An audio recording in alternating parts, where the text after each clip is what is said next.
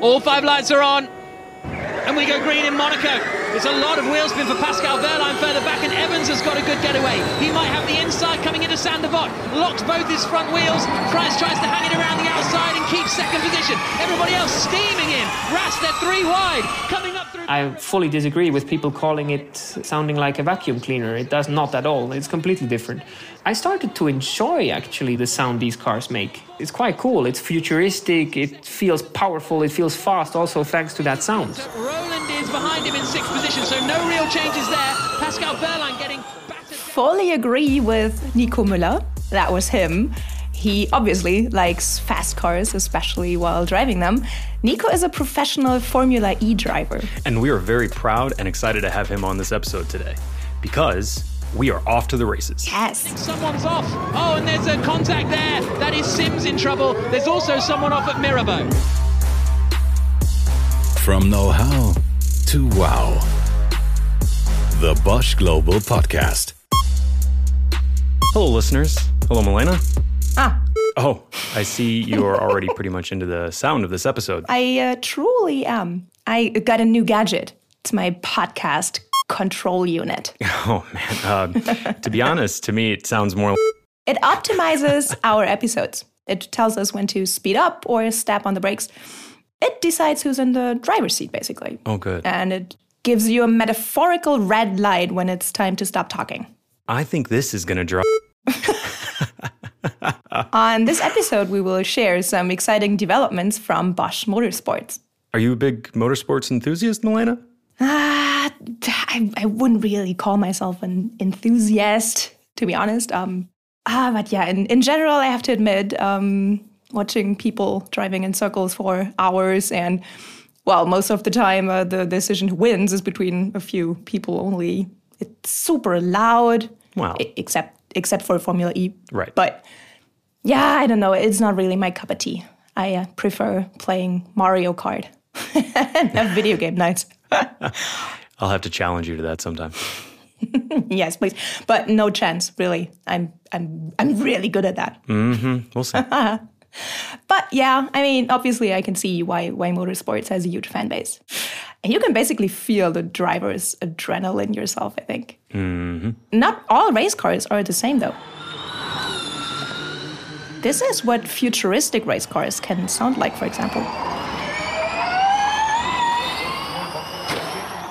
That's not exactly how I remember Formula One. That sounds more like the old RC cars I used to play with as a kid. Yeah, it's not. It is Formula E. Uh-huh. It's an electric race car, and Formula E races are pretty intense. Let me tell you that. He's going for it now. Oh, What a move! Evans up through Beau Rivage. Takes the lead in the Monaco E Prix. Phenomenal stuff. Brilliant stuff. That is proper bravery. I can't even see that video right now, but you can actually feel the intensity. Absolutely. There's, there's a lot going on. Yeah. And and when you can hear obviously there's there's the whine of the motors themselves. Not the roar like a traditional motor, but that whine. Mm-hmm. And even even with that, which is not nearly so loud, you still hear all that road noise going on, which really should, really explains how fast these things are going. yeah. So this is how we're talking about Formula E, because it really hints at what the future of e-mobility could bring. It's urban, it's sustainable, and obviously it's highly innovative. It is wow. Check. Those are some of the things that make it exciting. But considering that we're a tech podcast, we will get into what it means when you swap out the fuel tank for a battery and the V6 engine for an electric powertrain. I mean, aside from the different sound, obviously. Change Accelerated is Formula E's very apt, that is to say, very matching slogan. Hmm. So let's find out more. Who could be a better spokesperson to talk to than a Formula E driver? Mm-hmm. We already briefly heard from him in the beginning. I'm Nico Müller. I'm a professional race car driver in Formula E. with Dragon Penske Autosport. So, you know, traveling the world to go and race fast cars. So, pretty much living the dream, as, uh, as I would call it. Living the dream is no joke my favorite personal slogan. Uh, Nico and I are going to get along real well. It has a ring to it, yeah. uh, of course, to prepare for this episode, I, I watched some Formula E videos. And Nico Müller's car has some nice Bosch logos on it. Of course. I realized. we will have the link uh, to the video in the show notes. Absolutely. And yes, Bosch joined the team as a long term engineering partner. So, Nico Müller, is he a German driver then? He's Swiss, ah. but uh, he's well known in Germany too because uh, he has long been a driver in uh, DTM, which uh, stands for Deutsche Tourenwagen Masters. Oh, that's a good one. Don't know if you if you heard of that. Beside other racing series, he drives Formula E as well. Ah, okay. initially I was like, okay, what is this going to be? I mean, yes, I was a bit skeptical when I watched it at first, or before I first saw a proper race, let's say. But then very quickly, I I started to see the exciting challenge in Formula E. So, what is it that he finds exciting? I mean, uh, just to play devil's advocate, just looking at some of the numbers, this sport sounds a little meh. I mean, you know, the, the cars are slower than in Formula One, mm. and, and a race is only 45 minutes long. Mm-hmm. So, I mean, what are the folks really getting their money for? But the speed of the car will seem much faster because they rarely race on racetracks, but in the heart of cities like Rome, Berlin, and New York. So rather narrow street racetracks. Pretty cool. Slightly Yeah. different. Okay. driving on non-permanent tracks in cities between walls that creates a lot of adrenaline As spectators, you and I could get much closer to the track too, which is also pretty cool. And for the length of the race, it's 45 minutes plus one lap. And that is actually a really interesting element because at the beginning, you don't know exactly how many laps it will be in the end. You don't know what distance you're going, but you only have one battery charge. So, there's no recharging? Nope, no pit stops at all. At least for now. So they really have to manage their energy consumption very well. for us behind the steering wheel, there's a new factor coming into play in this form of racing, which is efficiency. You have to manage your energy whilst you're racing, and you don't only go from A to Z, meaning from the start to the finish, as quickly as you can, but you also have to be as efficient as possible whilst doing so. And I think that's a challenge for the drivers in terms of free brain capacity that you need to have in order to be able to to manage that. You cannot just be fully occupied by driving the car on the limit. You need to have some, you know, spare brain capacity to manage your energy and I think that's why it's one of the most challenging forms of motorsport out there at the moment. Mm-hmm. Yeah, and and that makes complete sense. Yeah. I mean, when you watch these races on the city streets and you imagine what it would be like for you driving one of those cars. I mean, personally, I would be totally white knuckled on the steering wheel, completely focused on simply not crashing. Same. Yeah. I mean, my my pulse is getting up just thinking about it. Plus the the mental load of trying to do that, you know, fast, obviously, and reach the finish line first, but having enough energy to go full speed all the time. Mm-hmm. Uh, a totally new dimension to the sport. And actually, as we were preparing, it reminded me of uh, a famous saying from the famous driver Juan Manuel Fangio: "To finish first, you first must finish," Yeah, that's that sums it up pretty well. Yeah. which is totally apt. And every team has to use the same battery, so you can't just put more power in your car. But there is a way to recharge the battery during the race.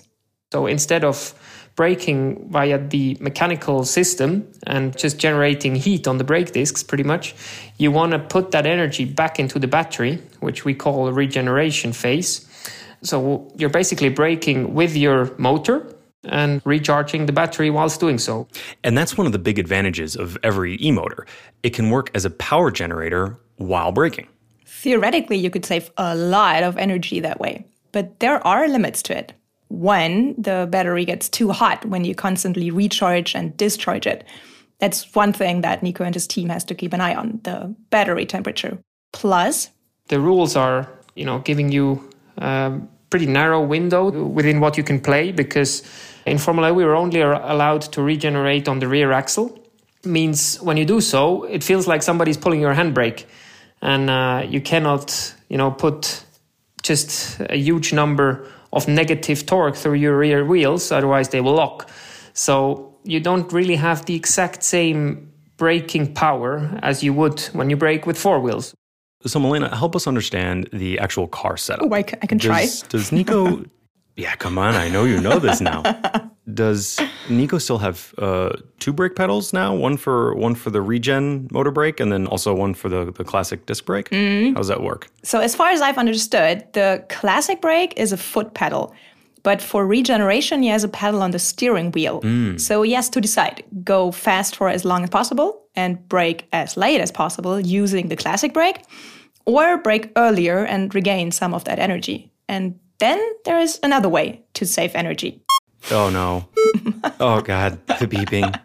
Oh, it's like my alarm. I'm already awake. Okay, okay, okay. So these are sounds that Nico constantly hears during a race. Beep beep.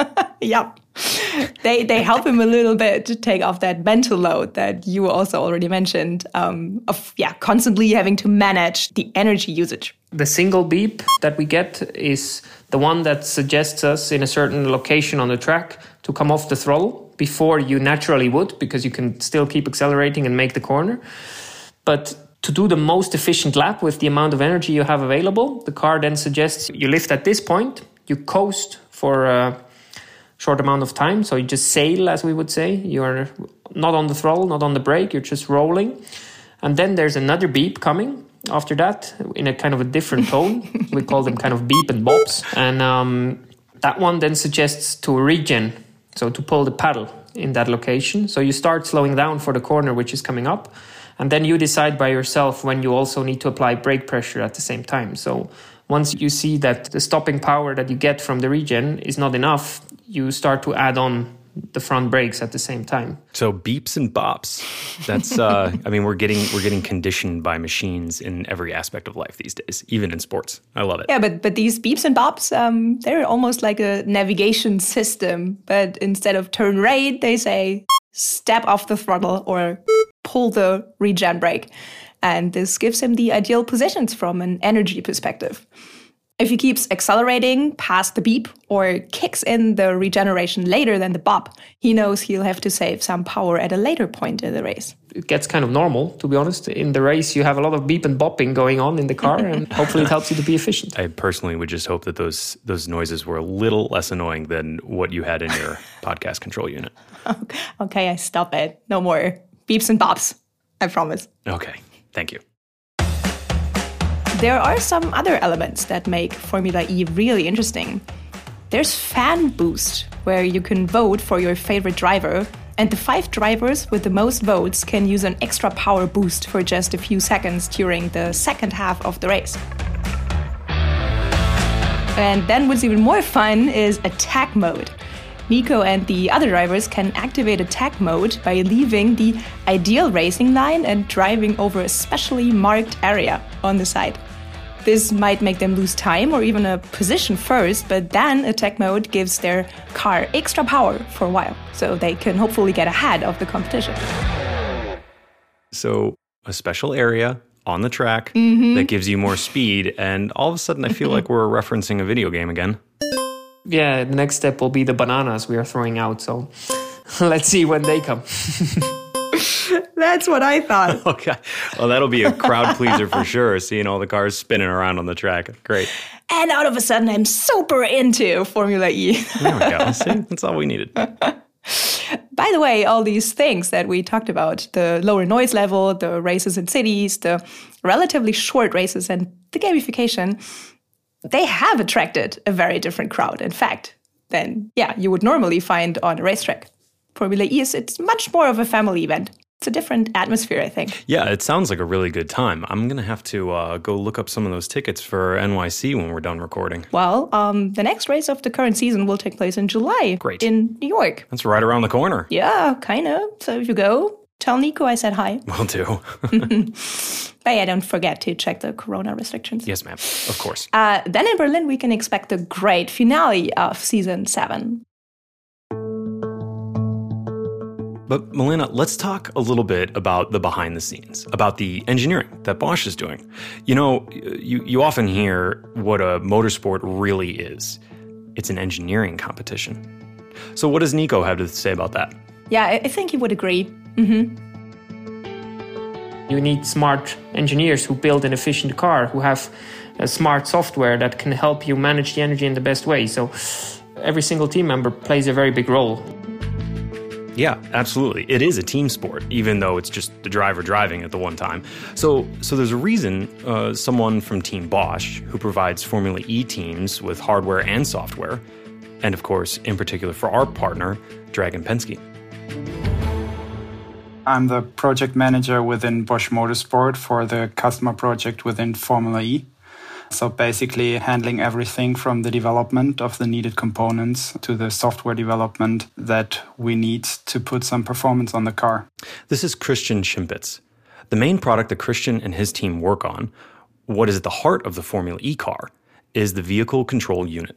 Hmm, mm-hmm. So it's the central device within the car collecting all the data from the sensors, calculating whatever you need, handling the energy management and the torque management to the yeah, at the moment one motor in, in future front and rear axle yeah, to distribute the torque and to distribute the energy in the best way possible. Wait, does this mean we have found the, the one person who's responsible for the beeps and bops? Well, the, the VCU is, yes. Okay, but aside from the beeps and bops, is that new? I mean, cars have had computers and control units for a while, right? Yes, of course. Uh, but in Formula E, the VCU, again, that's the vehicle control unit, is much more important.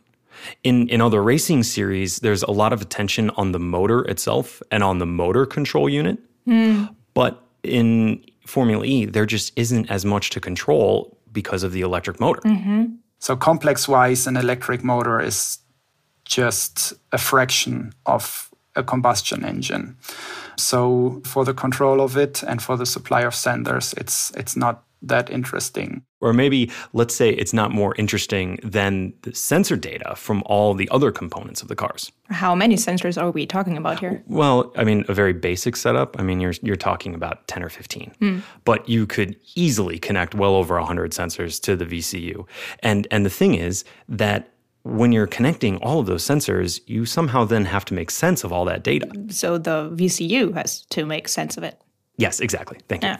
Hmm. For sure, the challenge is to collect these hundreds, uh, thousands of information and to put it together to one piece to gain track performance, to make sure all the data is there at the right time and in the right quality, but also on the performance side to think about new and to rethink existing functionality to put down more performance on the track. And chasing track performance in this way is something actually kind of new for Bosch. As we're becoming a software company, because in e mobility, you can often achieve much better improvements by tinkering with the software rather than with the hardware.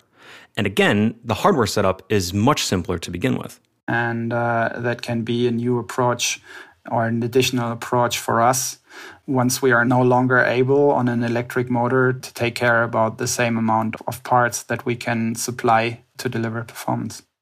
Oh, that's really interesting because Nico basically says the same thing. Software is what makes the difference. Those, you know, software statuses, let's say they evolve throughout the whole season. They get better and better weekend by weekend, pretty much. And I think that's where you can make the biggest difference in Formula E. If you make the driver's life easier by, you know, taking away tasks from him, by giving him clearer information, clearer instructions, he can do a better job. And that's, yeah, one of the key factors, definitely. And you will directly see it in lap time, in efficiency. And that's the big factor of Formula E. But it's not just Formula E, I guess. That software becomes more important is true, not just for race cars, but for everyday cars, for serious production as well, I'd say. Yeah, absolutely, and and it's it's also not stopping there. Uh, with some of the attention shifting away from the motor itself, a lot has changed on Christian's engineering team. The system level is rather important. It's not coming down to single components, but it's coming down to, to a bunch of components working together and uh, putting everything down in a system layout and in software. Okay, the, the system level is more important than the single components. Mm-hmm. What what does that mean exactly? well, Christian has something to say about that. Now, for example, with recuperation on the motor, there's a whole new aspect in electric racing that you also need to cover in all the calculation that you have. So, in the past, you had different departments taking care of different parts of the vehicle, like the braking system and the motor department. And now it started really with ABS, where you also need to reduce the motor torque for traction control, so ABS or ESP. But then now with recuperation coming into account with electromobility, you have a huge new level of cooperation between the braking system and the propulsion system, in this case, the electric motor. Mm, okay. So basically, that means that everything has to work together. All the components have to talk to each other. Yeah, because in fact, everything is at the end one system. The barriers between the individual parts are are absolutely coming down, mm-hmm. and that means that the barriers between the people are being removed too. Mm-hmm. On Christian's team, the motor folks now have to work much more closely with the people who are in the braking system, for instance. Hmm. So just like the components talk to each other more, the engineers have to talk more as well. Yes. in the past, there was also a high benefit in just optimizing one part. You now need to put a better focus on finding the trade off between spending time to optimize the single component or talking to other departments to find a trade off between two components. So maybe the optimized single component is not the best one yeah you need to find you need to find trade-offs for both components to have the best system Which is another thing that will become more important also outside of uh, Formula E. That means it's not only technology itself that gets developed for these race cars and eventually will find its way into serious production. It's also the engineering approaches that Formula E serves as a test bed for, kind of. Yes, very well said, Milena. and and I'm sure some of that technology developed for Formula E will make its way uh, in different shapes or forms into future consumer cars as well. Sounds like it, yeah. Of course, we'll stay curious about that, and maybe maybe that's a topic for a future episode. Thinking back to Nico, the driver, isn't he part of that system that is the race car too? I mean, he, he's a pretty important component of it, I would say. Well, yeah, I mean, from from a, a sports perspective, that's uh, that's kind of the goal. And it's just like horse racing. I mean, the, the driver and the car become one in a way. Right? Yeah. from the driver input to the motor output and the same way to the driver output everything needs to work together as one piece because then it's getting the most performance so yeah that's that's the highest level of system that you can think and this is what you definitely need to put in center in the end it is the driver driving the car so there definitely needs to be driver focus in all the development Yeah. Well, guess what? Nico basically said the same thing.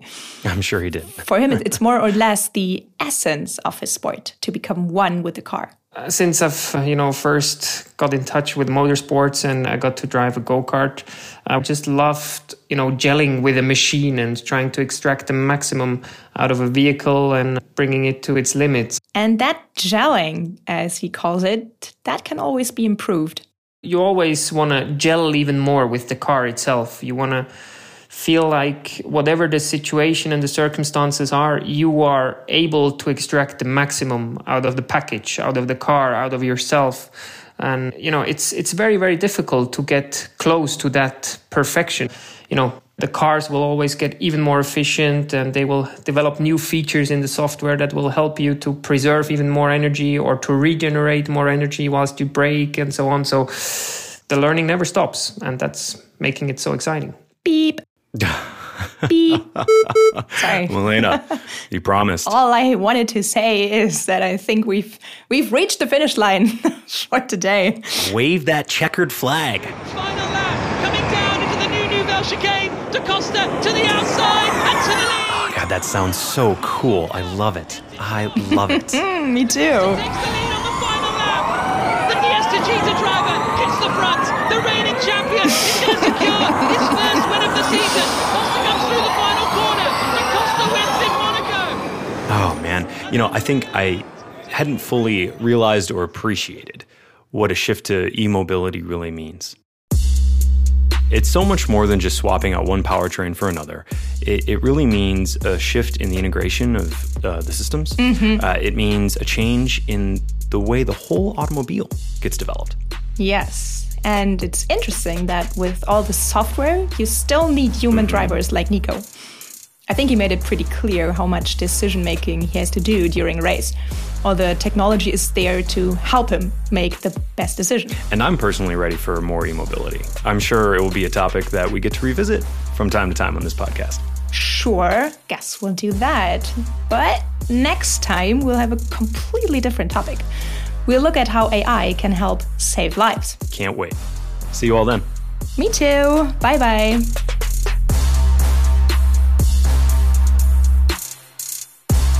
From know how to wow. The Bosch Global Podcast.